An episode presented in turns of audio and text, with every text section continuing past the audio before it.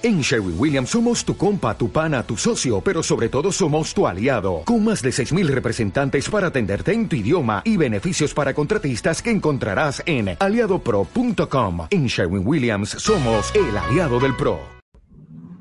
Colegas y amigos.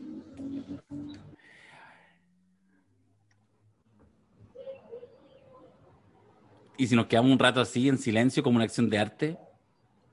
A los Julitos César. ¿Julio César hace eso? Los silencios en la radio, claro, los maneja con maestría. No, pero los silencios de Julio César. es otra cosa. Sí, no, porque lo- los silencios de Julio César además son muchas veces, que es parte de su gracia, muy irritante, porque además eh, está entrevistando a alguien y después de interrumpirlo como tres veces, se queda en silencio. Entonces el entrevistado ya no Está sabe. callado. Y algún minuto ya se pone a hablar y lo vuelve a interrumpir.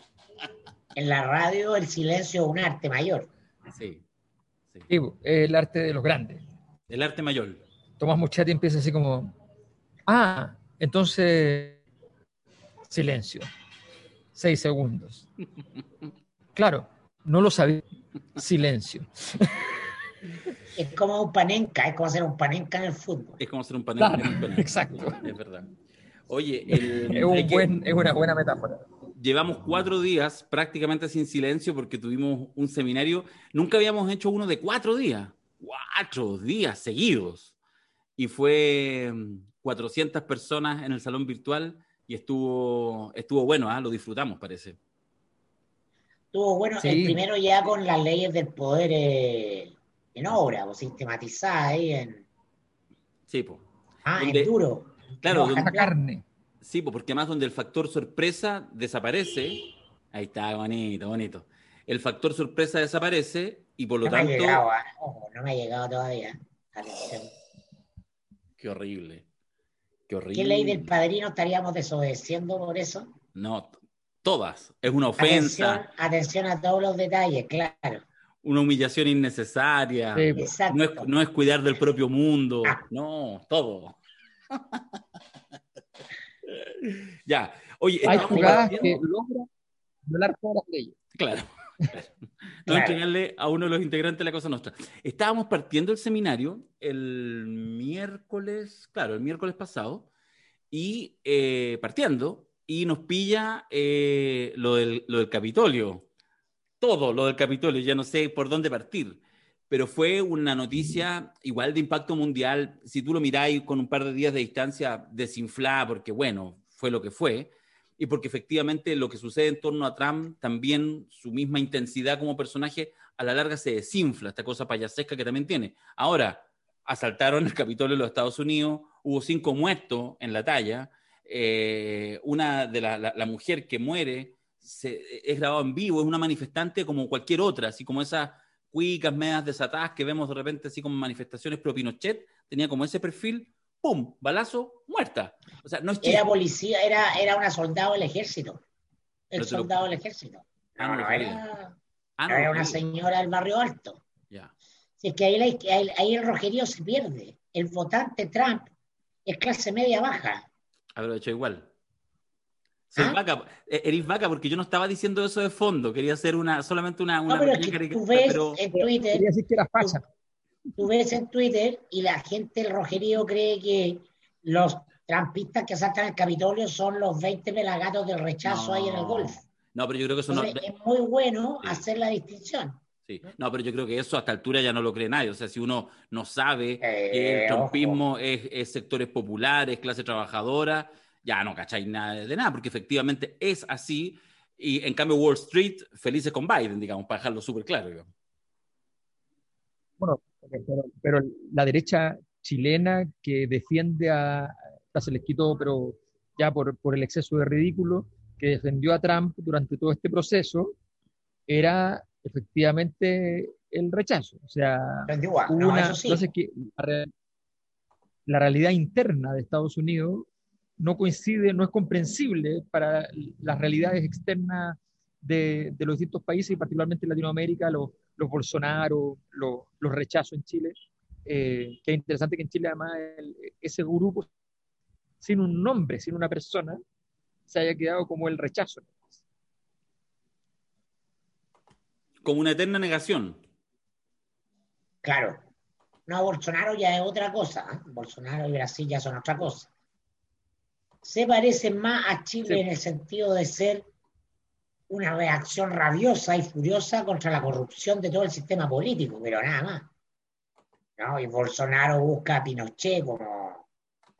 ¿ah? porque es un proyecto de autoritarismo exitoso el de Pinochet. Entonces, cualquiera con una veta autoritaria en América Latina lo busca y lo levanta. Ya, pero, pero ¿qué lecciones más allá de la, de la casuística, de lo que pasó el, el, día miércoles en Estados Unidos, con todo el proceso, incluso con el eventual impeachment que le pueden hacer a, a Trump en los próximos nueve días que le quedan de mandato? ¿Qué, qué, qué hay? ¿Qué, no, qué o sea, súper relevante, para mí es súper relevante en el sentido de que si tú pensabas que la era Trump estaba llegando a su fin, yo soy de los que cree que está recién comenzando. ¿ah? Y sobre todo un, un trumpismo sin Trump. ¿ah? Porque eh, Trump logra capitalizar una cosa, una energía que es poderosa en Estados Unidos y que va a existir no por él. ¿eh? Eh, ya tiene entidad propia a partir de lo que pasó el día, el día miércoles, creo yo. ¿ah? Porque no habíamos visto hasta ahora escenificado con, de manera tan gráfica el trumpismo más que Trump. Trump viene en declinación, él. ¿ah? Quedó fuera de juego, hizo una de más. Eh, va a salir, es innegable que llega el, el, gobierno, pero, pero lo que quedó ahí eh, quedó para, para, un rato largo, creo yo, y como hemos dicho acá muchas veces, en este declinar histórico de gran historia de Estados Unidos como superpotencia, ¿no? que, que, que coincide exactamente con el declinar histórico del siglo XX, el siglo XX dura dos décadas más, ¿ah? mm. el, el 2000 y el 2010, y ahora abruptamente cae, entonces podemos enfrentarnos a, o sea, vamos a enfrentarnos la, al, al, final del, del el, al eclipse final del poder norteamericano a nivel global, pero ¿por qué no podemos verlo a través de una guerra civil? ¿no? Que lo que vemos es que claramente es un tema, no sé, algo que ya ocurrió en Estados Unidos, que nosotros no lo, eh, no lo podemos dar por cerrado, no, por terminado. A, a, mí una, una arista que me parece interesante, que a mí por lo menos me llama la atención, es, lo voy a decir así, como la lógica como el oportunismo, que opera en, todos, en todo nivel, en izquierda, en derecha, que tiene que ver cuando ya efectivamente va de caída y, y es como el, el, típico chiste, pues, cuando están entre cuatro pegando a uno, entonces llega otro más, entre los cinco lo sacamos la cresta. Yo creo que es lo que ha pasado con Trump. Yo creo que les conté en, en, en interno que el, no sé, me dio una cosa un revival de ese yo antiguo que era consumidor de noticias y que pensaba que escuchando la noticia uno se enteraba de cosas y mientras escuchaba más noticias se enteraba de más cosas. Después aprendí que no. Eh, pero el, me quedé el jueves en la noche cuando se hicieron finalmente, o el mismo miércoles, ya no me acuerdo, cuando hicieron en trasnoche en Estados Unidos la, la sesión donde ya invisten a Biden y ven lo, lo, eh, el tema de los votos, eh, me quedé mirando CNN en español. Hace años no lo, no lo miraba tres horas la transmisión. Y entonces de repente, creo que le contaba Alberto, que estaba uno de los periodistas de CNN en español, no, no, no Chile, en español. Y entonces de repente empieza a hablar un diputado, un representante republicano trampista. Y entonces está en la sesión formal en el, en, el, en el Capitolio, hablando, vamos con él, vamos a escucharlo en vivo, traducción simultánea y todo. Y el tipo empieza a decir, porque en realidad hemos visto, ya sabemos que algunos de los que estaban metidos en esa actividad eran en realidad antifascistas, no sé qué está en la mitad dando su argumento, que en realidad no eran trampistas los que se tomaron el Capitolio, y el periodista lo corta. Y dice, no, no, no, pero grita de, de fondo, corten eso inmediatamente, vamos a sacarlo de pantalla, ustedes saben que aquí en CNN no estamos disponibles ninguna fake news, así que... Entonces es una cosa ya excesiva, eh, de alguna manera ciútica, de todo el entorno. A mí me parece que lo de Twitter va en esa misma dirección, que tiene que ver con horrorizados y por lo tanto a este tipo que parece que es el único que inventa noticias, que el único que hace fake news, que es Trump, entonces lo cortamos y con eso expiamos todas las culpas. Y ahí hay un tema que evidentemente es un boomerang, pero espantoso para cualquier sector político un poquito alternativo, digamos. Pero bueno. ¿Algo más, muchachos? Don Alberto. Don Alberto está escuchando un audio. Dame un segundo, dame un segundo, ya voy. Ah, ¿Queréis que te pongamos en pausa o, o seguimos rellenando con Trump? Son las cosas que pasan en la televisión en dame vivo. Un segundo, dame un segundo, solo eso. ya, oye, eh, Twitter. Ya, pero ¿estáis de acuerdo o no, Macari? Mójate. O sea, completamente, pues es una, es, una, es una frontera que están cruzando todos los medios digitales. Todos los medios digitales bloquearon a Trump. Ah, cuando hablamos de, de, todas las redes, TikTok, bueno, de los chinos, Instagram, eh, Facebook, Twitter, Google, eh, Snapchat, eh, WhatsApp. Ahora, yo tengo, yo tengo una primicia. Estamos entrando, estamos entrando a la dictadura de lo políticamente correcto, que yo ahí como periodista no me pierdo. Yo prefiero escuchar a que niega las violaciones a los derechos humanos que, que callarlo, porque callarlo es comprarse un lío peor. Ah, peor. Oye, tenemos una primicia para los que lo están viendo, este podcast, eh, que yo creo que tú, Macari, tenés que ya de una vez explicar qué significa esto. ¿Se llevaron preso a mi primo o lo fueron a buscar? Yo creo que sí, bueno, tu primo sería wow, ¿Ah? Mi primo trampista se lo fueron a buscar. Tú perfectamente podrías hacer algo así en algún anonimato. Sí, obvio, obvio. El souvenir. Ah, en Twitter le pusieron Macari llevándose un souvenir. El souvenir. El Capitolio. Oye, ahora quiero meter un poco la cuchara, sí. Lo que que me cambié al audio telefónico porque vi que se estaba trabando mucho la señal, entonces preferí cambiarme para allá. Y creo que se escucha bien, ¿no? Está, perfecto. O sea, se te escucha parejito, se te escucha telefónico, pero se te escucha parejito, alguna gente va a alegar y no nos importa. Ok. Eh, los alegados, entonces, los tenemos, hay un, hay un, formulario para los alegados. Eh, bueno, la cosa es, que efectivamente lo que dice Mirko, yo creo que es bien, es bien importante el, entender que en el fondo, vamos a decirlo en, la jerga de la transición chilena, que Estados Unidos está en decadencia, evidentemente, está dejando de ser un imperio, evidentemente. Eh, las dinámicas imperiales de Estados Unidos normalmente han sido más fuertes con los partidos demócratas que con los partidos republicanos, que siempre ha tenido una tendencia a ser un poquito más, eh, meterse más en lo interno. Eh, pero aún así da la impresión de que no hay manera de recuperar esa, ese brío imperialista eh, en, ese, en, ese, contexto.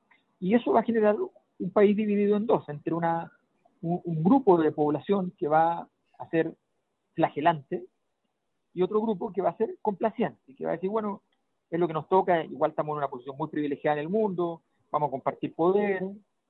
Eh, tenemos que considerar que, China tiene suficiente plata como para poder amagarnos y por tanto y tiene y tienen los bríos juveniles que nosotros tuvimos hace 100 años y por tanto no, nos adaptamos y, lo aceptamos.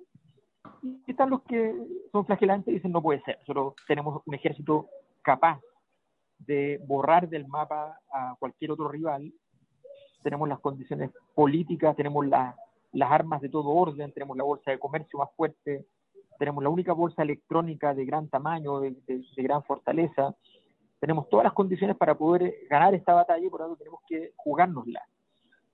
Ese jugárnosla, eh, la verdad es que significaba más bien eh, necesariamente una especie de guerra mundial.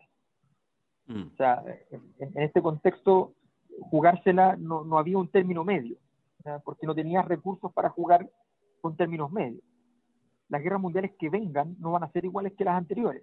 Las guerras mundiales que vengan van a tener elementos militares objetivos, por supuesto, territoriales, por supuesto, pero fundamentalmente van a ser eh, informática. O sea, informática asociada al trabajo territorial, pero sobre todo grandes golpes informáticos que desestabilicen las estructuras de funcionamiento de los países que fácilmente caerán. O sea, ustedes han visto que en los últimos dos años en Chile la mayor parte de los bancos se nos pasa del día caído, y la razón es súper simple y es obvia, y es que está lleno de hackers tratando de entrar y los tipos no saben cómo hacerlo. Mm. Entonces, y eso, imagínenselo a partir de un cañonazo entregado por una supercomputadora de un país principal, eh, destruye todo el aparato informático y, deja países enteros retrocediendo al siglo XIX sin saber cómo hacer la pega del siglo XIX, sin saber cómo ni mm. con qué papel llenar. Mm. Entonces, eh, eso es probablemente lo que, lo que vendría si hubiese un conflicto de esa naturaleza, que hasta el momento todos han tratado de evitarlo. Las razones por las cuales se ha tratado de evitar son siempre curiosas y sospechosas, porque en general las guerras para los países grandes tienen ventajas comparadas muy importantes y por tanto... Ahora, perdón Alberto, no sé si los rusos han tratado de evitarla. al parecer los rusos la, han estado diseñando, y una avanzada y la implementaron en la, en la campaña del 2016 de Estados Unidos. En el caso ruso, es el único país que uno podría decir que está en eso, pero por ejemplo, los chinos tratan de evitarla, tiene sentido, porque ellos, así como van, ganan el partido eh, simplemente por puntos, no necesitan ir a los golpes. Eh, y Estados Unidos, que técnicamente en realidad es el que más le convenía, eh, no, no ha tenido la, posibilidad, probablemente porque no están las condiciones políticas y culturales para eso, de, de ir a una guerra. La, la, las guerras norteamericanas además están muy, están muy deslegitimadas fundamentalmente porque Estados Unidos se convirtió en un país donde, donde, donde la guerra es una guerra básicamente de personas a contrata, no, no es una guerra nacional propiamente tal. Ya eso se, se acabó prácticamente y la mayor parte de los que están allí están porque requieren papeles o porque literalmente son empresas mm. militares contratadas eh, para que trabajen. Entonces, eh, objetivamente la situación es una situación de mucha, mucha confusión, pero yo creo que, y, esa es una dimensión, la dimensión de la solución, vamos a decirlo así, una, palabra terrible para el caso, pero, pero esa es la dimensión de la solución. La dimensión del problema, eh, a ver, lo hemos dicho en los seminarios, más o menos 55 países han estallado en tres años, casi un tercio de, los, de aquellas entidades que se pueden llamar países oficialmente. Eh, eso, el 2011 fueron 45, 44 países, eso el 89 fueron 30 y algo, eso el 68 fueron 20 y algo, o sea, hemos ido creciendo la cantidad de países que se, que se estallan juntos. Y es porque todas las variables que estamos viviendo, todas, entre las cuales están unas que se mencionan mucho, las redes sociales, la velocidad de las transformaciones, la tecnología, en fin, pero hay muchas otras que las hemos trabajado, efectivamente conducen a una situación disruptiva generalizada. Y por eso las consecuencias políticas de la, de la invasión al Capitolio son limitadas, porque se entiende que es una disrupción. O sea, no marca una época, marca fuego una anécdota increíble, pero la imagen más emblemática es más bien la del, digámoslo así, no es la imagen de los muertos, sino que es la imagen del, del tipo eh, provisto de una onda incomprensiblemente extraña, pero incomprensiblemente poderosa e implacable, que es capaz de llevarse entonces el estrado del Capitolio. Eh, el primo de Mirko. Eso es lo que, el primo de Mirko. eso es lo más, lo más emblemático de la escena. No obstante, lo simbólico, lo importante que tiene todo esto, se pierde, porque en definitiva se entiende que es una situación disruptiva. Y por tanto, igual que el cabro chico que dejó la escoba en la casa, en un ataque disruptivo, en un, síndrome disruptivo intensísimo en una ocasión determinada, se entiende que efectivamente eso no es la patología general, no es un problema en el sentido estricto, simplemente hay que ver cómo se maneja ese tipo de situaciones, pero en el fondo, en el fondo, en el fondo, el problema está en otro lugar. Y ese es el, gran problema para esta sociedad. ¿Saben ustedes que todos los que fueron identificados como asaltantes del Capitolio perdieron su trabajo ipso facto? Fueron ah. despedidos de su trabajo. Manchados con caca. Nadie los quiere tener cerca. Nadie. Nadie. Ni, o sea, voy a decirlo así, ni Trump, me refiero en términos públicos, porque tuvo que de verdad hacerle una desconocida, que vale callampa y lo sabemos, y él sabrá rearticular ese amor, pero tuvo que hacer un pequeño pago que Trump no acostumbra hacer. El, a propósito, solo un comentario muy, muy corto para dejarlo nomás anunciado, ¿eh? que, que igual a, mí no deja en esta, en esta reflexión de, de, poderes, de grandes poderes en pugna y de cambios epocales, que nosotros igual volvemos a analizar, voy a decirlo así, los estados-naciones. ¿ah? Y hablamos de Rusia, Estados Unidos, de China, etcétera. Pero todos sabemos y entendemos y hacemos también ese análisis que en realidad el suprapoder son las grandes corporaciones, muy invisibilizadas. De hecho, sabemos de su existencia, algunas existen, entendemos que ahí opera el verdadero y profundo poder y entendemos que hay, por lo tanto, más relaciones con los Estados-naciones, pero, pero de alguna manera los actores principales son las reuniones de directorio y no las reuniones de gabinete. Entonces, pero también vuelve, a haber, también vuelve a haber poder en la gente, hay un poder en la rebelión. Hay una brecha. Sí, yo creo que hay una fractura. Que, había, que había desaparecido escena ah, durante el apogeo del, de la época neoliberal. Sí, mm. o sea, hay, hay, una, hay una, fractura. Yo, yo, yo, no sé si hay necesariamente todo el poder de la gente, porque efectivamente siempre habrá que limpiar, y no lo digo en un sentido eh, medio conspirativo, pero en el fondo lo aparente con, eh, con, con, los giros que ya están definidos, insisto, por, por grandes, grandes corporaciones con intereses que uno realmente todavía no alcanza a ver, pero, pero de que hay una fractura y que por supuesto que el poder ciudadano es posible, eh, sí, yo creo que sí, hay algo ahí. En fin. Sí, yo, sí, dale, dale. Sí, yo creo que hay una cosa que, que, que, en ese sentido siempre hay que, hay que mantener eh, en, atención. Eh, efectivamente, la estructura de, de, la parte sistémica del mundo, o sea, esas, cosas que, que, gestionan las grandes decisiones funcionales, operatorias del, del sistema, eh, hoy día tiene una estructura muy clara.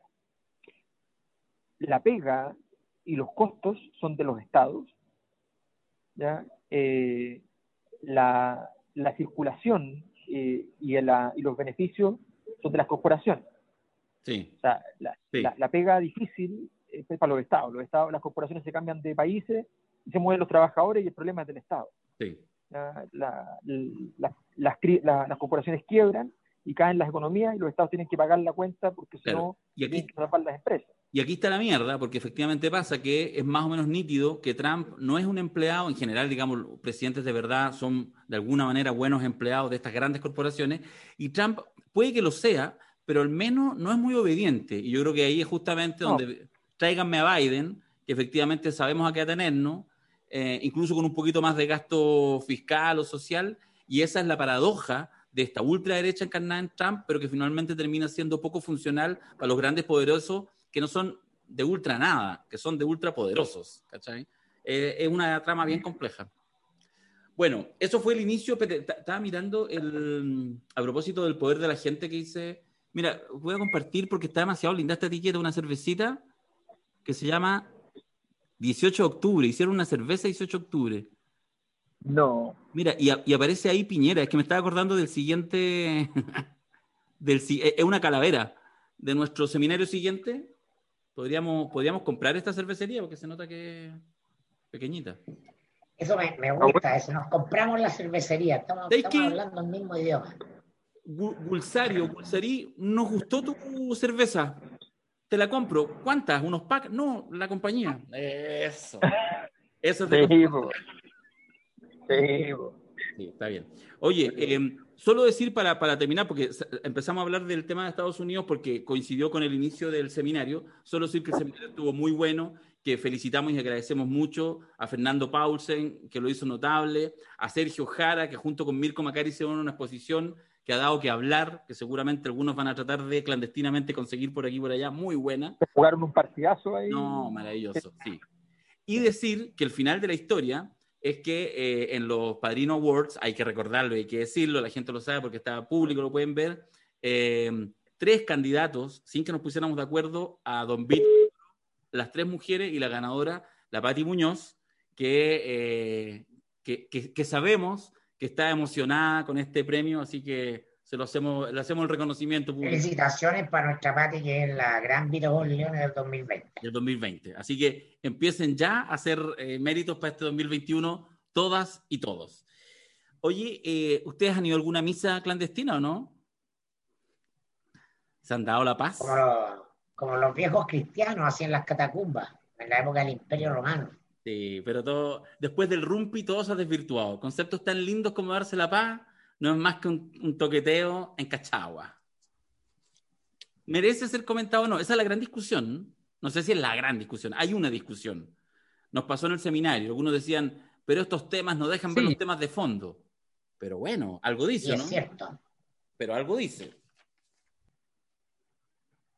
Sí, independiente de que sea una fiesta de adolescentes, ¿ah? eh, da lo mismo el sector social, eh, porque debería dar lo mismo el sector social, no da lo mismo porque Chile está ¿ah? en medio de una revolución que tiene todos los componentes de lucha de clase, todo, ¿ah? todos los de abajo contra los de arriba. ¿ah? Entonces los que no tienen poder contra los que lo tienen. Eh, y, eso, y eso los de arriba son un sector social finalmente. Entonces, claro, uno podría decir no es importante, no es importante, pero te viene a remarcar que el clima de fondo, el inconsciente del colectivo, está, entonces, un hecho tan menor pasa a ser la noticia de dos o tres días en los matinales por sobre temas como la Araucanía u otros. Entonces, no es importante en sí mismo, sí es importante porque la reacción denota ¿ah? que eh, estamos en un límite de tolerancia con eh, los poderosos de siempre. Sí. que malamente lo encarnan, por mucho que sean hijos de, hijos son, son cabros nomás, no dan lo mismo. Sí, claro. Lo que pasa es que son cabros que uno entiende que después van a, van a dirigir los destinos del país. Es un poco la historia que se repite. Lo que se está jugando es que no, es que no lo hagan, porque eso, es lo que está, lo que va a pasar, que no, no, ya no va a ser más así. se va a romper. Antes, Alberto, de, de, de, darte el pase, déjame hacer una cosa, porque, porque hay una, una idea que uno puede decir eh, dos eh, conclusiones en sentido absolutamente contrario. A mí me parece que ambas son ciertas y eso es lo que lo hace interesante. Conclusión número uno, del rojerío, como diría eh, el amigo Macari. conclusión número uno, claro, y uno lo vio, sobre todo en las primeras horas.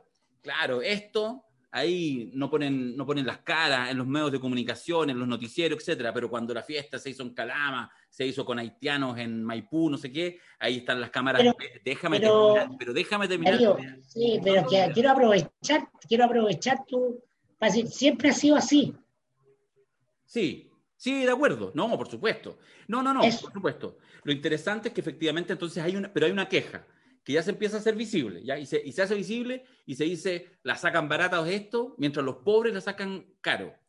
Pero con el correr de las horas y en de la mano de esta misma queja, lo que sucede, y eso es muy interesante para las propias tesis que, que Mirko eh, planteas permanentemente, que son esta idea del desplome, que esta idea de los medios de comunicación y su inefectividad, pasa que eh, a las pocas horas las redes sociales y la realidad que los propios ciudadanos eh, comentan supera lo de los noticiarios. Hoy en día, efectivamente, no la sacaron peor los haitianos de la fiesta de Maipú que aparecieron sus rostros visibles en televisión. La pasan peor los Pablo Insunza, los Pancho Correa, los Isi Reineque, los Teretagle, porque todo Chile, sin excepción, conoce sus nombres, porque efectivamente basta una filtración de WhatsApp y el poder de las redes para que queden finalmente más expuestos a la larga en esta vuelta que se hubieran aparecido en el noticiero central de TVN a las 9 de la noche. Y eso me parece que es súper interesante, porque son dos conclusiones en un sentido contrario, y nos habla, por supuesto, del desplome de las élites, ejemplos que ya veníamos viendo y cómo se desgrana el choclo dentro de las propias élites. Eso quería nomás hacer notar. es que, a ver, bueno, hay, hay muchas cosas. Una, a mí me parece, y, seguramente eh, ya muchas de las personas que han participado en el seminario se han dado cuenta que hay casos que a mí me parecen particularmente relevantes que no son en realidad relevantes, pero que son, son elementos fundamentales para poder perseguir la comprensión de un fenómeno. O sea, son, son síntomas de gran valor explicativo, heurístico, que no necesariamente son decisivos en términos de su propio impacto histórico. A veces por su mera capacidad sintomatológica, se convierten igual en elementos emblemáticos de la historia. O sea, hay que tenerlo también en consideración. Pero, pero en ese contexto, para mí, esto efectivamente se transformó. Yo, en general, cuando aparecen estos temas, lo dejo un poco de lado. Obviamente tienen morbo y uno se ríe un rato, pero lo dejo que, que decanten, porque hay que mirar efectivamente más bien cuál es su desarrollo, más que el hecho en sí mismo.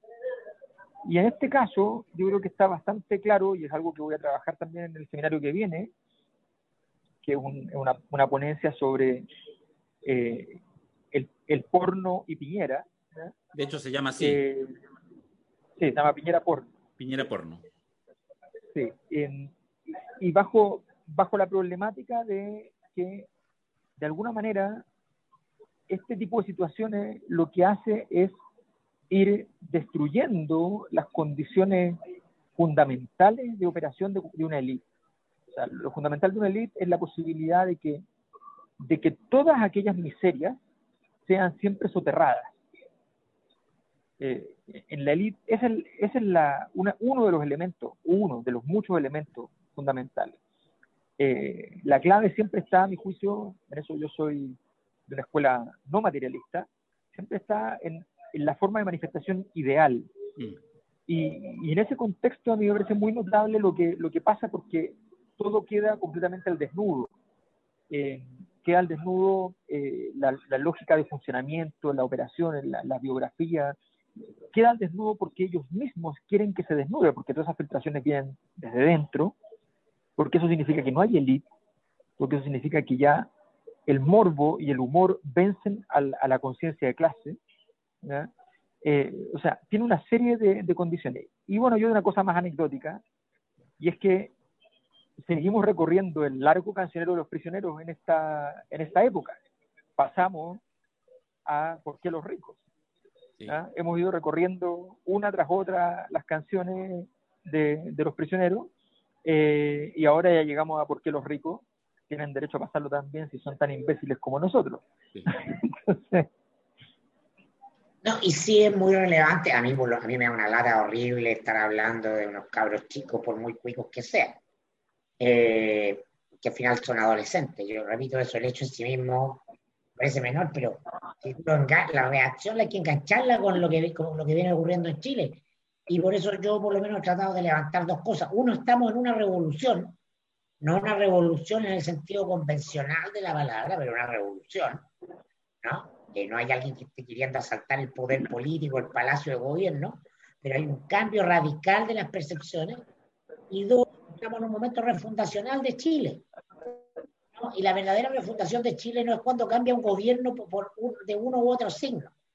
¿ah? Es cuando cambia una condición sustantiva de la eh, conducción ¿ah? durante eh, todo su proceso de independencia, desde 1810 hasta ahora. Y esa clave es la, el dominio ¿ah? de una pequeña oligarquía por sobre todo los otros sistemas de poder económico y político.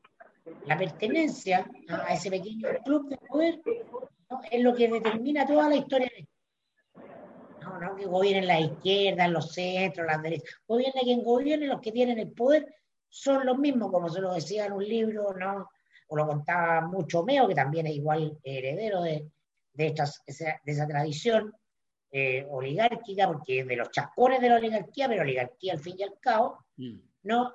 Eh, cambian los presidentes, pero ah, los invitados son los mismos.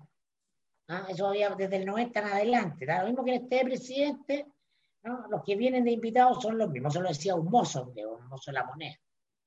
Y eso está subvistiéndose, eso, hay un orden que está subvistiéndose radicalmente ahí. Lo decía en el, en el eh, seminario que hicimos acá a propósito de la refundación de Chile para el 18 de octubre, lo decía Hernán Larraín Mate. Como la raíz materna se daba cuenta de eso. ¿ah? Y eso es lo más importante de su exposición. Dice, oye, eh, esto, ¿ah? a lo que yo pertenezco, eh, este mundo al que yo pertenezco ya resulta intolerable. Mm, mm. Claro, y hay una pregunta, solo la dejo ahí, una pregunta posible, que, a mí particularmente siempre me interesa, es si en esa crítica descarnada, en esa mofa, ¿ah? yo, yo, no le hago ningún matiz si son jóvenes o no son jóvenes, está bien, puede ser, pero la pregunta es cuánto eh, de, transformación ética, transformación moral hay, o solamente estamos en una fase en que en realidad estoy cansado de toda la explotación que, a tu sector le adjudico y por lo tanto solamente quiero burlarme, pero en realidad quisiera ser el que está en esa fiesta en Cachagua. Eh, y bueno, es una discusión yo creo bien profunda que nos atraviesa como, como país respecto a lo, que, a lo que podemos ser en el futuro, o si solamente vamos a darnos peleas chicas para ver quién están arriba y quién están abajo. Bueno, Mira este, se lo mostré, ¿no? Este lo mandaron de regalo. ¿Lo reconocen?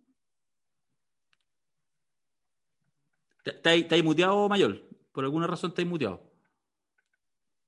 Yo no fui hasta donde recuerdo.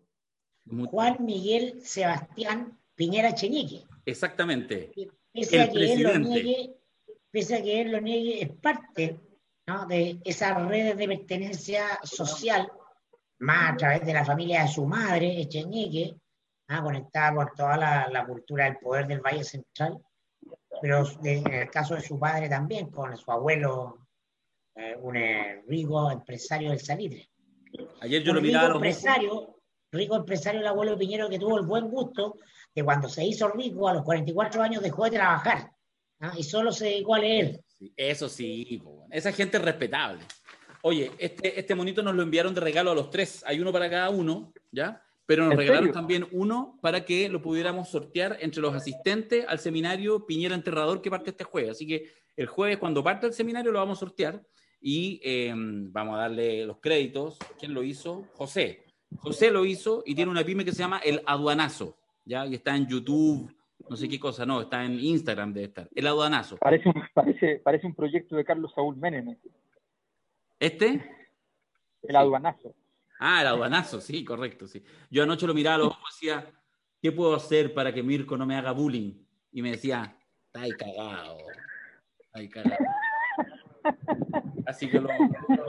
Ya, la pyme No. el aduanazo. Gracias por el regalo, José. Y efectivamente, tal como tú lo solicitas o nos, nos sugieres, el cuarto monito que nos envías lo vamos a sortear entre los asistentes de Piñera el Enterrador, porque aparece por todas partes. ¿ah? Está bien. Oye, eh, Piñera, Piñera, recordemos que Piñera le tuvo miedo a Mirko en un momento e hizo lo correcto, trató de contratarlo. Pero resulta que no le funcionó porque 24 horas. lo, lo pa- lo pasaron por el cuchillo a, a Mirko y entonces, como no defendió su propio mundo, será asesinado por Mirko. como corresponde. Eh, eh, ¿Corresponde hablar de Jadwe el día de hoy? Se los pregunto. Sí. Nos queda Jadwe y Longueira. ¿Qué vamos a hacer? Tenemos, ¿Pero para qué? ¿Cómo hacemos? ¿Y si no? ¿Y si, ¿Pa' qué? y si terminamos al tiro el podcast? ya, ya, weón, vengan de uno. Ya, vengan de uno. Ay, ay, ay. Yo, No. Partámoslo, partámoslo con una pregunta. ¿Quién es el gran ganador o ganadora de el afer Howe? déjame hacer un Naruto. Déjame hacer un Naruto. ¿O no? Sí, Sí. obvio. El Digamos, momento Naruto. es un momento, es un momento, Naruto. No sé si es más que eso, es un momento, Naruto. Nadie sabe No. para quién trabaja. To- todas las cosas de Pamela son un momento. Sí. No hay, no hay perspectiva, no, no, no, no hay, como diría Brodel, long durée. No. Esto es simplemente momento. Ya, pero ya, más allá de, má- más allá porque nosotros no, no somos un panel informativo, no nos interesa ni nos vamos a meter en la tema judicial, etcétera. Lo que sabemos es que Daniel Jadwe, candidato presidencial y candidato a alcalde y alcalde, está en el ojo del huracán por un posible acto de corrupción. Eso es lo que aparece en las primeras planas de los medios de comunicación estos últimos dos días. Sobre eso, más se ve mal. Políticamente se ve mal. Ya, eso, eso es lo que me interesa. ¿Cómo lo ven? O sea, se- cuando digo se ve mal, se ve mal en el sentido de, de, de- de- de posibilidades de desarrollo futuro. O sea, te pueden tener amarrado por mucho tiempo, eh, hay errores hay errores no forzados graves hechos por las partes, ¿ya? Eh, de- un audio donde el abogado eh, dice, bueno, pero aprovechemos que no nos están grabando todavía, porque todavía no están grabando los PDI, ya conversemos esto. Esto revela una cosa que es bien importante.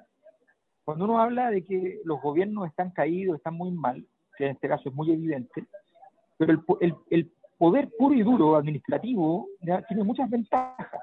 Entre otras, por ejemplo, eh, haber solicitado, qué sé yo, a través de determinado tipo de, de- de mecanismos, eh, incentivado la investigación de determinadas causas.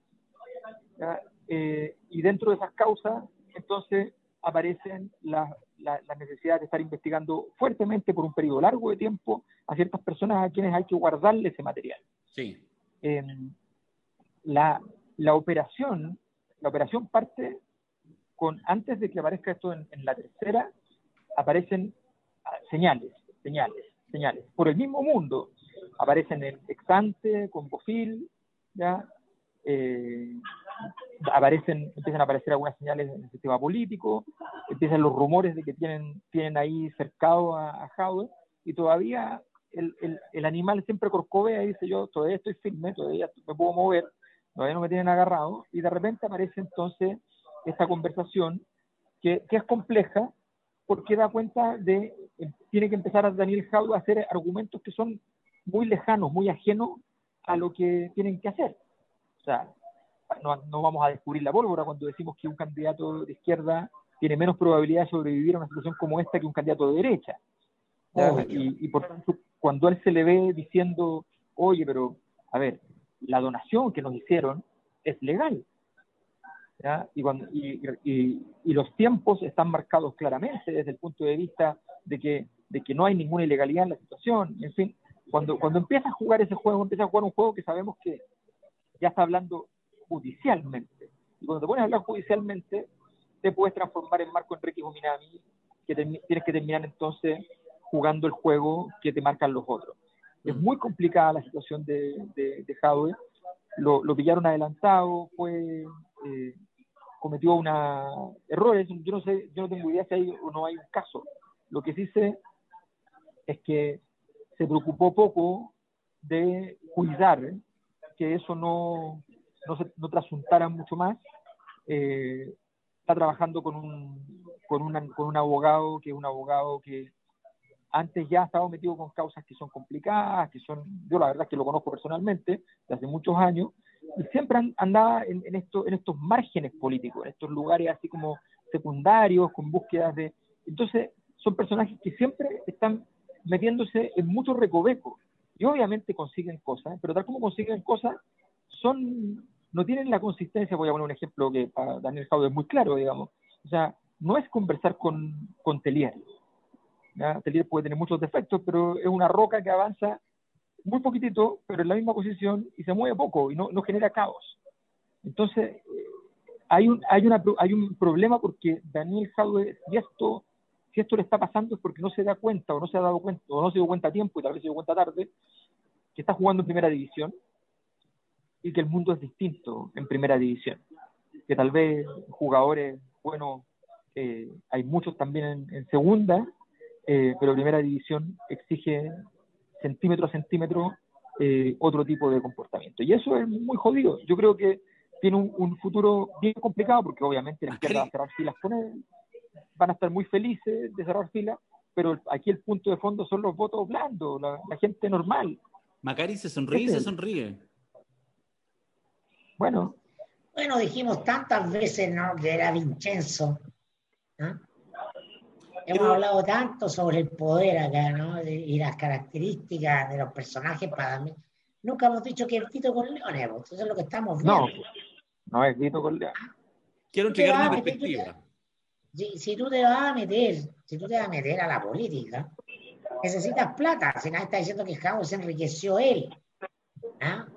Eh, pero imaginemos que simplemente eh, hubieron sobreprecio a cambio de donaciones para hacer política en Recoleta. ¿ah? Una cuestión que uno podría entender que muchas veces ocurre en política porque político pobre, pobre político.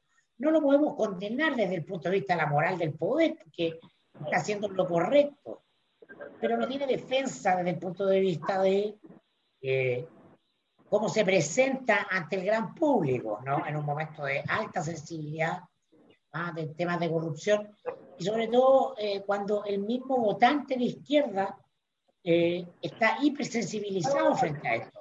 Y eso es lo que le pasa a Marco, ¿no? Es cuestión que no le importa al votante de derecha. tú sabes eso sabes que si vas a jugar a, la presidencial van a venir por ti. ¿No? Tú sabes eso. Entonces, por eso es muy importante la estrategia, lo que Alberto recalca mucho en los seminarios, no solo la táctica. No, hice varias cosas bien, me fue bien en la encuesta, me lanzo.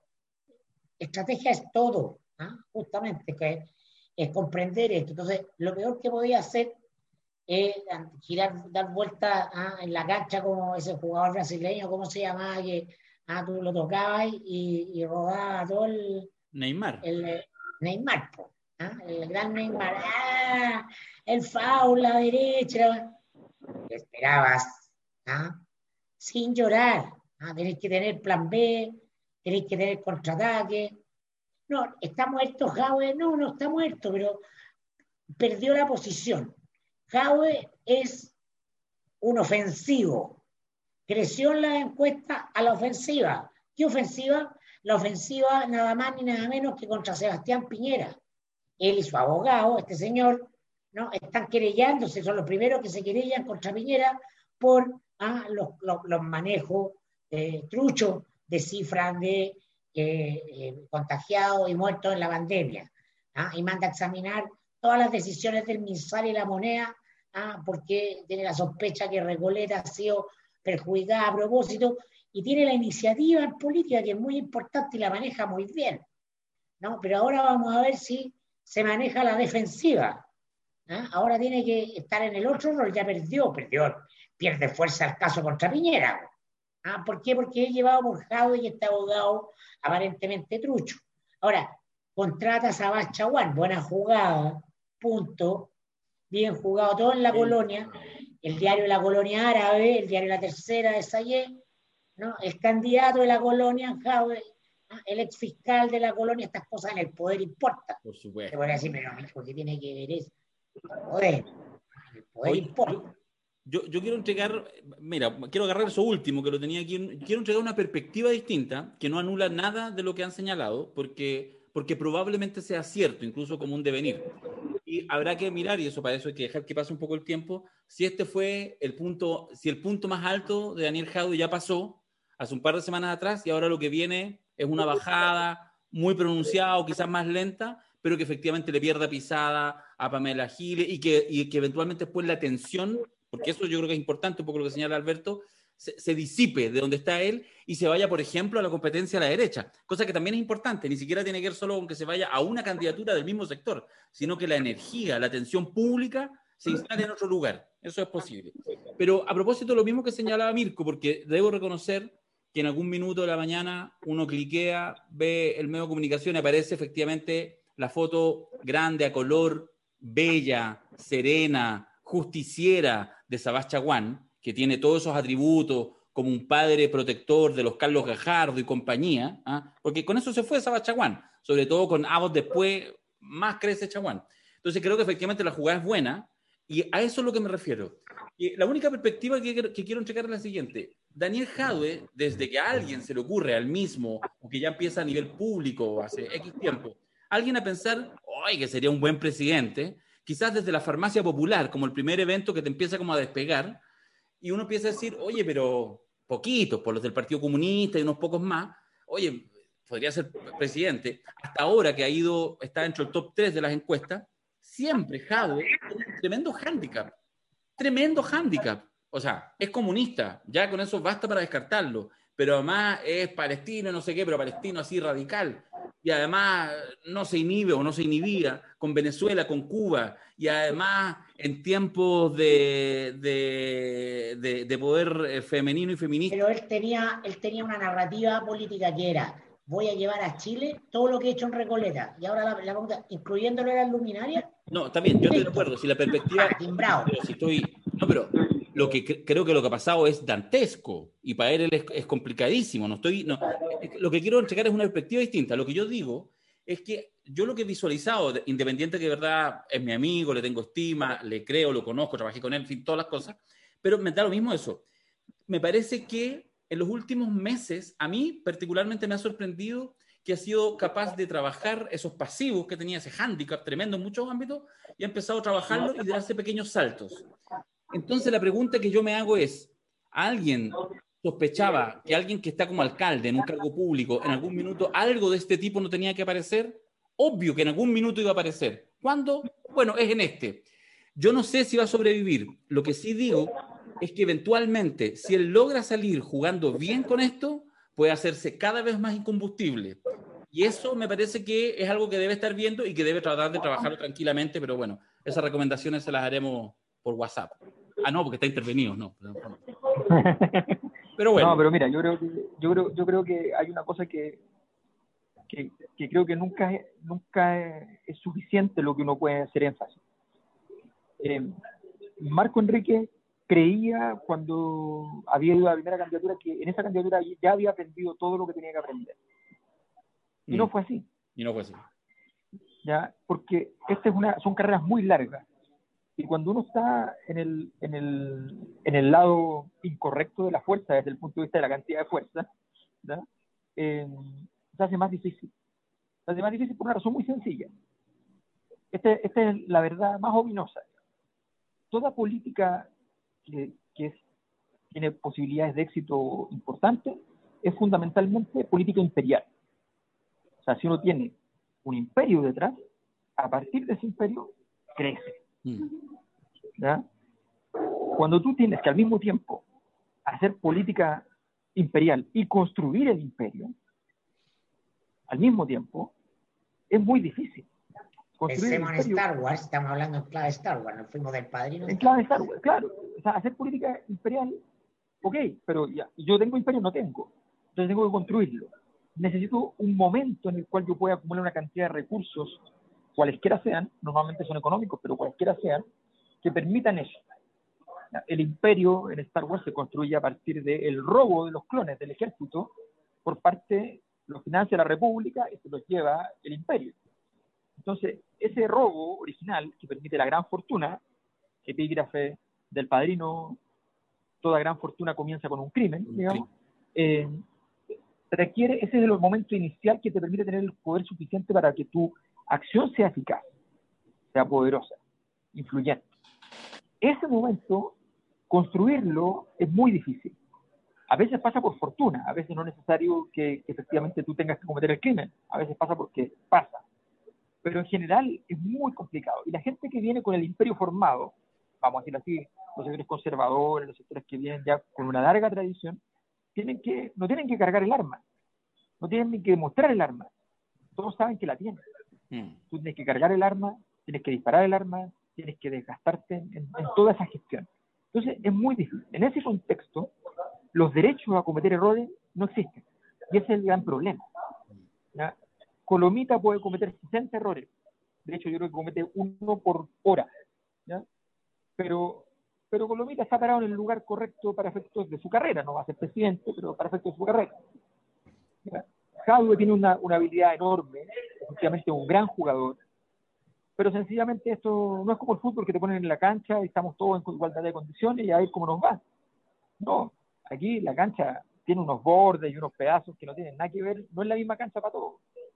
Y ese juego, eh, y aquí simplemente hay que darle felicitaciones, porque a Cristian Bofill,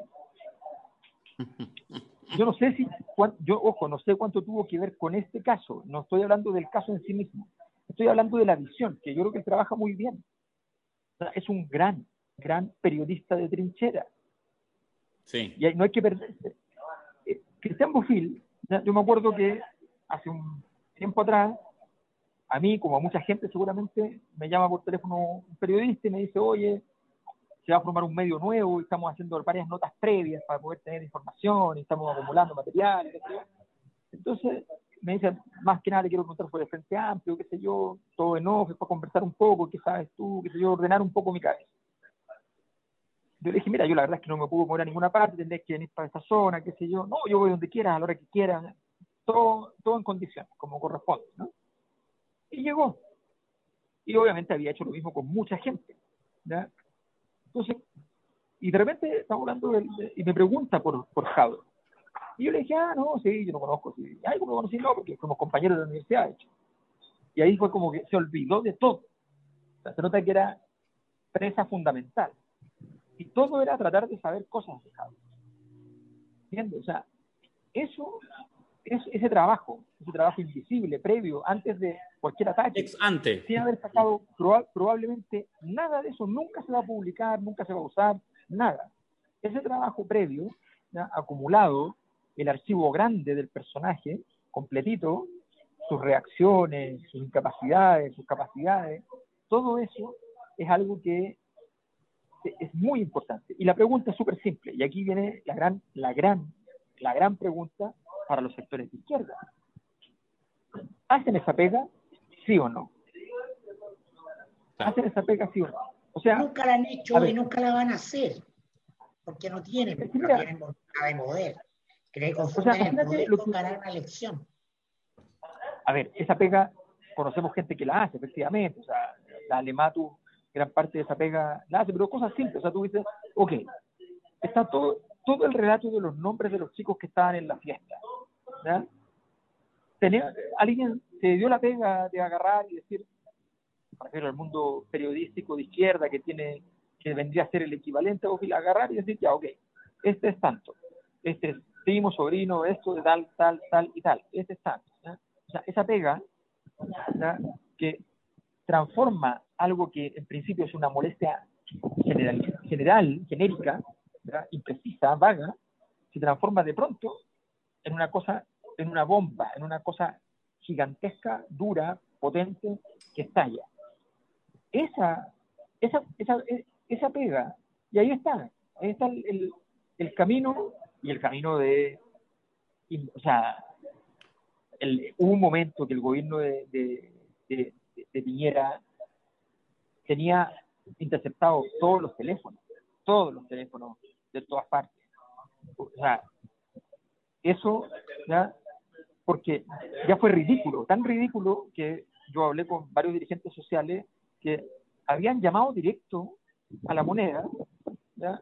para decir, oye, ya, pero basta, o sea, ¿qué, les pasa? ¿Qué, necesitan? Que les dé la bitácora para dónde voy, yo se las doy. No tengo problema, ni uno. O sea, yo colaboro en lo que necesiten, pero no me jodan, porque no, el teléfono ya no me funciona, tengo el desastre, tengo un tipo que me persigue por todo el... Estamos hablando. Oye, referido a eso, solo un comentario chico, que mm, cuando de repente alguna gente dice, ya, pero debe estar quizás pensando en este rato, diciendo, ya, pero igual lo que le están haciendo a es una operación, obvio, pero no es solo Jado, esa, o sea, un poco todo lo que hemos hablado es eso, es parte de las condiciones de borde evidentemente te van a tratar de buscar los calzoncillos y van a tratar de... La noticia es que las operaciones resultan, las operaciones te golpean en los votos. Obvio. No lo harían. Y ojo, ojo, que ahí hay una gran lección, que esto es interesante, porque Pamela Giles tiene muchos defectos a mi juicio en términos políticos, pero en estas cosas es prolija. Es muy buena. Y es muy, y es muy interesante porque ella, en el mismo instante que está pasando esto, va y mete un proyecto diciendo, quiero que todas las personas que vayan a, ser constituyentes Y, vayan a ser en el futuro funcionarios parlamentarios, en fin, tengan que tener el test de droga pasado. Y, mete un, un, tema de, de, probidad, de limpieza, de pureza en medio de la mesa. Entonces, es muy astuta en esa jugada en un momento como este donde, donde ella apuesta a que le pueden decir muchas cosas. esa es una agenda José Antonio Cas. Sí, pues. Eh. Último, último tema les sugiero para, para, conversar, si es que les parece algunos minutos. Eh, dile a los de la mesa al lado mayor que están gritando mucho. Eh, que, que tiene que ver con que hoy 11 de enero, se, y me acordé con los, se inscribieron la... Los migrantes. ¿Ah? Los migrantes, los migrantes los migrantes. Huevón. Después la gente cree que lo hablamos en serio. ¡Ah, funado! Oye, por favor, Alberto, tú no, tú no. Ya, ya suficientes pasivos tenemos con otros integrantes de la Cosa Nostra.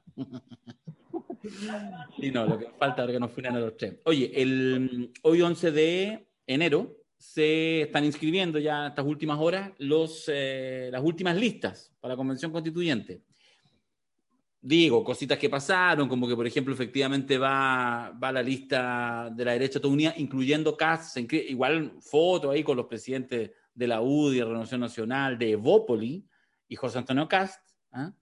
y una fila interminable de listas independientes, apolíticas, amorales, a no sé qué cosa, eh, las oposiciones en, como en tres listas, en fin todo ese proceso de la constituyente que se nos olvida rato, pero que hoy marca un primer eh, evento, un primer hecho significativo respecto a lo que será el 11 de abril. ¿Algo que comentar? ¿Alguna energía? ¿Algo? ¿Los cuestionamientos? ¿Algo o no? Esperemos que, esperemos que decante. Hay que, ver, hay que ver los nombres que son aceptados finalmente, cuántos van en partido como independientes en partido versus cuántos van Ah, como en listas de independientes y ahí hay que ver los balances y todo. No, no hay información suficiente aún para sacar conclusiones. No, yo creo que lo único, lo único que se puede decir de un momento efectivamente son cosas muy genéricas, pero hay una que a mi juicio es muy importante. Es evidente, es evidente a mi juicio que, que se dio una situación donde ninguno de los dos sectores logra hacer política completa. Me explico. La política es la mitad es la capacidad de construir una, una liturgia que construya grupo, que construya sociedad, que construya población, y la otra mitad es la capacidad operativa de hacer poder propiamente tal. Esas dos cosas juntas hacen lo que uno llama la política. y aquí lo que pasó fue que la derecha se fue por la dimensión operativa completa la izquierda se quedó en una bacanal ritualista. O sea, esto fue una bacanal ritualista que comenzó y terminó con inscribirse de candidato, no con ser convencional, no con ganar la elección, sino que con inscribirse de candidato. Eso es lo único que importaba. Y, fue, y, fue un orgasmo total ¿ya? para esos grupos, que fue el momento en que ya se termina.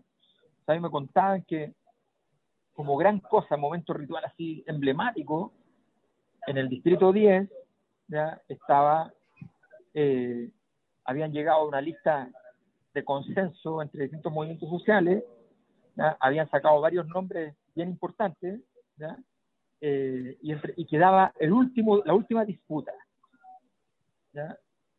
El capitán Harvey, que venía con las acciones al alza muy fuertemente, y por otro lado, Pablo Sepúlveda. Entonces, eh, se produce el, el dilema y alguien menciona y dice, estamos frente a un momento metafórico de la historia, un militar o un Allende.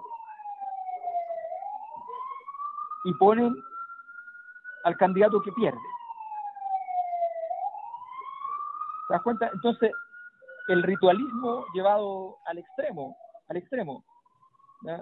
Eh, Pablo Sepúlveda lleva mucho tiempo que no, está en Chile, no, no, habla como chileno, no, no, conoce mucho de la realidad, que tiene una, más bien su, su, su discurso es, de otra orden, o sea, en fin, de verdad, además no es Allende, es Sepúlveda Allende, que esas cosas, esos pequeños detalles, si se hubiese cambiado el orden de los apellidos, le sirve. Entonces, porque de verdad esas cosas importan a la hora del voto, porque si no, la gente normal no anda buscando así como, ah, y, este realmente será el sobrino, no tendrá nada que ver con, ¿me entiendes? O sea, eso es lo normal. Bueno, una catástrofe desde el punto de vista de... Aquí hay una cosa que es simple, que es matemática. En las condiciones actuales, lo más probable es que con 22 o 23 puntos se pueda llegar a, por parte del rechazo, me refiero, con 22 o 23 puntos de voto se pueda llegar a, a 30, 35% de escaño. Diciendo, sacando muy pocos votos, me refiero, obviamente es una cosa también más difícil, hubo gente derecha que votó a prueba, entonces es distinto. Pero, pero estoy diciendo que con ese porcentaje, el porcentaje de rechazo, que técnicamente significa que no pueden tener derecho a veto, sí podrían tenerlo. Sí. Bueno, yo, yo lo único que destacar, yo, o sea, es cierto lo que dice Mirko, habrá que ver las reacciones posteriores, pero yo creo que hay un par de cosas que sí son algunas señales, una interesante y otra es una pregunta que yo, que yo me la respondo. La señal interesante es que hubo una cantidad, mañana se sabrá ya la, firme, pero entiendo que cerca de medio millón de personas eh, eh, se inscribieron, firmaron, digo, por alguna de las candidaturas independientes. Y la gran mayoría de ellos firmó por personas que no conocían. Es decir, yo creo que les pasó a ustedes, a mí me pasó mucho, que mucha gente eh, preguntaba, decía, ¿por, por, por quién firmo? Porque de alguna manera se fue multiplicando esta percepción de, ya, ¿sabéis qué? de verdad, incluso siendo em, complejo desde el punto de vista del resultado electoral, hay un principio que prevalece, que es el principio de hay ciudadanos y ciudadanas con ganas de participar, pues bien, los partidos tradicionales no solo no son capaces de ponerse de acuerdo, sino que además de ello eh, manipulan, establecen estrategias, con esta cosa de, hoy se pierde la unidad, no, queremos que vayan.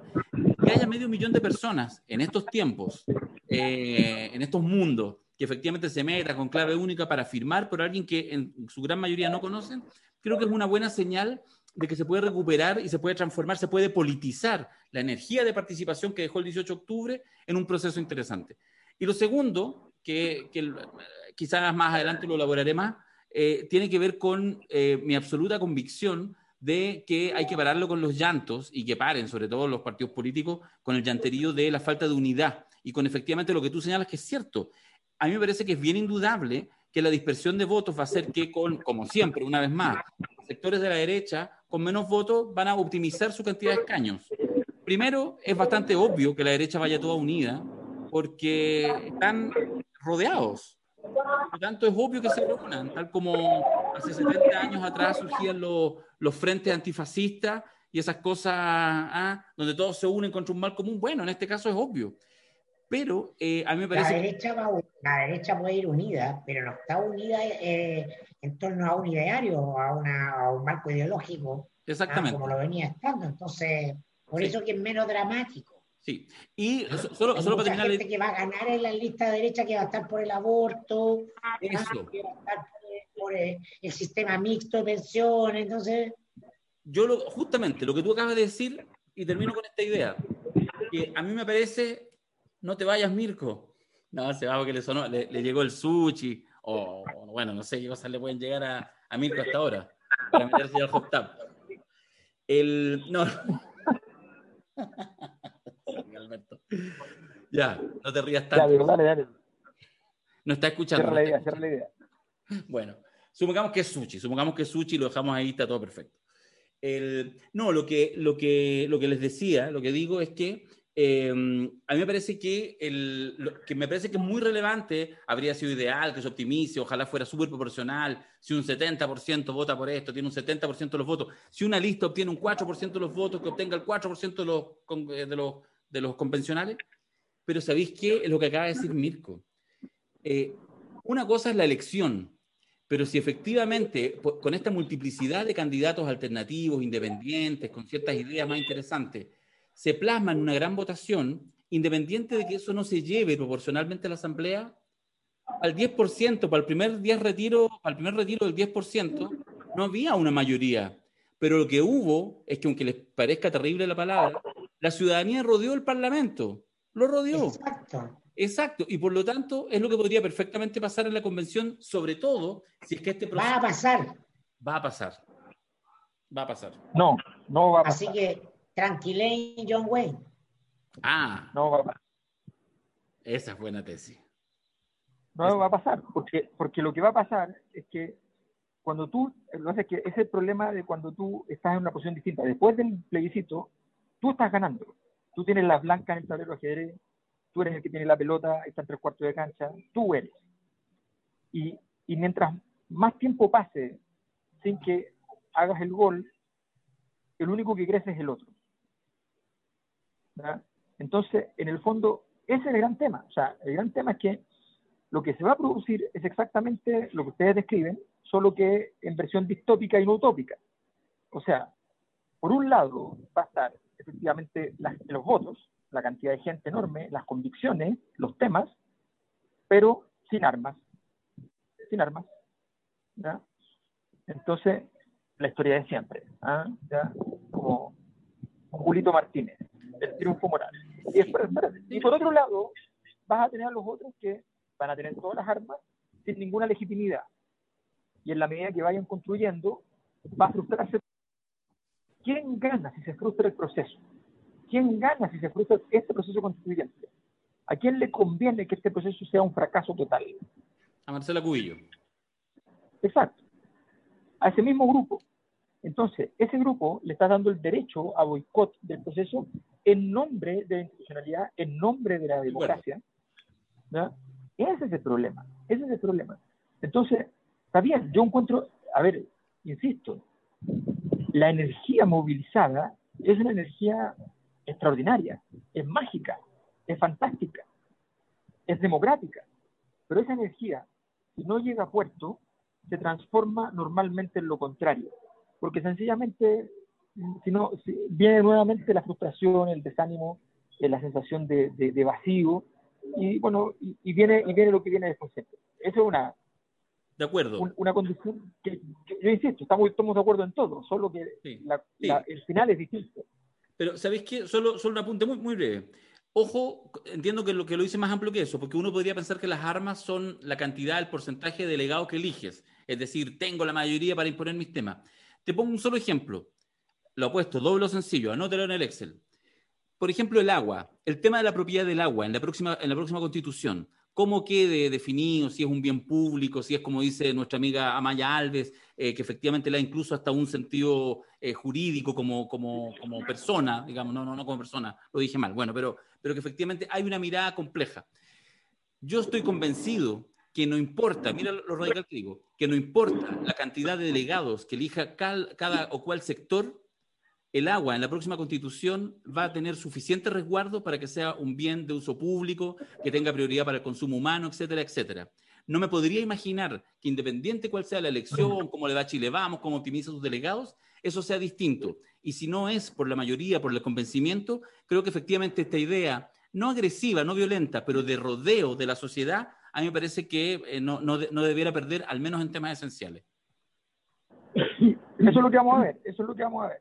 Esa, es la gran, la gran apuesta. La gran... duro, Darío. Estoy con, estoy con Darío en que la ola es incontenible y que la generación que lidera el, el, estallido social no va a dejar pasar, por la razón o la fuerza, las cuestiones que son las ideas madres del siglo que viene, como lo del agua. Como lo del agua. Y tantas otras. Yo los voy a dejar así porque la gente, la gente ama el optimismo de ustedes, así que yo no les voy a arruinar la fiesta de este día lunes. Es cierto, es cierto. Amor para nosotros. Nuestro, público ama el optimismo. Así que. No, si cuando le, si le gusta tu análisis pesimista. ha sido cuando se han confundido y han creído que yo soy optimista. Sí. Me ha ido muy bien gracias a eso. Así que yo simplemente premio su, premio su visión de optimismo. Sí. De hecho, de sí, de hecho, leen el Big Bang pensando que es un libro. ¡Ah! Que. Ah, pura angustia. ya. Oye, un placer. Pero en cambio miré, miré a Naciones todo el mes de febrero muy tranquilo. ¿ah? La elección de constituyentes me tiene sin cuidado. Sin cuidado. después, de repente, de repente, Mirko, ¿en qué minuto me convencieron? Y ahí en la, en la franja le di a Pikachu con un traje de dinosaurio, alguna wea rara. Mirko, Uy, mira, uno siempre estaba en las tonteras de los amigos, así que ahí vamos a estar. Esa es la actitud. Siempre. Está bien. Está bien. Nos vemos. Nos vemos esta semana, nos vemos toda la semana. Ya. Un abrazo. Mucho. Chao, chao. Chao.